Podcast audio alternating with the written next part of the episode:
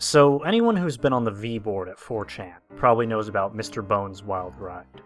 For those who don't, it was a ride someone made for Roller Coaster Tycoon. It was one of those really slow motor car rides, but with a twist.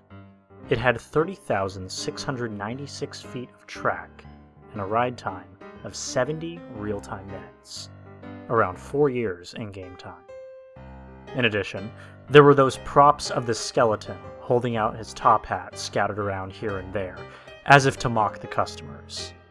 Needless to say, there were a lot of passengers screaming, I want to get off Mr. Bones' wild ride. Now, here's where things get really good. Once the ride came to a stop, the passengers found themselves on a long path that took about two hours to traverse. Once they reached the end, they found themselves facing a sign that read, Mr. Bones says, The ride never ends. The path led straight back to the entrance of Mr. Bones' wild ride. There was nowhere else to go. In other words, they were fucked.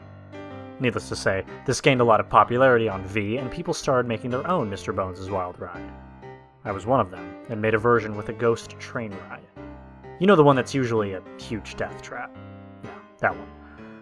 It didn't last as long as the original, but it did have a twist. Near the end, it launched the cars into a small shed with a sign on the side that said, Enjoy your stay. I killed about 20 people with that ride and laughed my ass off as they each went one by one to their graves. Fast forward a few weeks, and I was in Busch Gardens on vacation. I was wandering around trying to decide what to ride. That's when I noticed a ride that hadn't been there the last time I visited. It was weird because it had never been advertised, and there was nothing on the map about it. I figured what the hell, and got in line. Surprisingly, the line wasn't very long. I only waited about 10 minutes to get on. It was one of those motor car rides, which is kind of weird because they already had one elsewhere in the park. Why would they open up a second one? Anyway, I buckled in and I looked up and froze. There was a giant skeleton up ahead, tipping a hat to me with a sign over his head. No, I whispered. The sign read, Mr. Bones's Wild Ride.